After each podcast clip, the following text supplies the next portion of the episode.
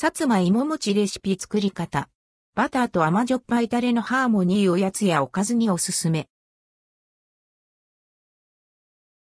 秋冬に旬を迎える、さつまいもを使ったおつまみレシピ、さつまいも餅を紹介します。ほくほくもっちりした食感と甘じょっぱい味付けが癖になりますよ。さつまいも餅レシピ。材料用意するものはこちら。アサヒビールのレシピを参考にしています。さつまいも 200g バター 10g、片栗粉大さじ2。味付け用醤油、みりん、酒角大さじ1ずつ、砂糖大さじ1.5。作り方さつまいもの皮を剥き、一口サイズに切って柔らかくなるまで茹でます。さつまいもの汁気を切って熱いうちに潰し、バターと片栗粉を加え混ぜます。生地を一口サイズに丸めて少し潰し、円盤型に成形します。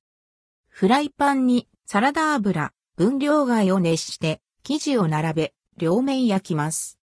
こんがりしたら醤油、みりん、酒、砂糖を入れて手早く煮絡めます。お皿に盛り付ければ完成。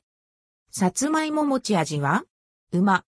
表面はカリッと香ばしく、みたらしのような風味。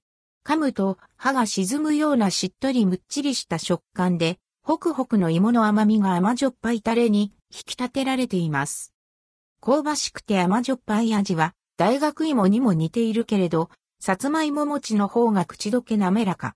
さらにもちもち感もあって、ボリュームおやつとしてもおかずの一品としても楽しめますよ。家族の食卓にぜひ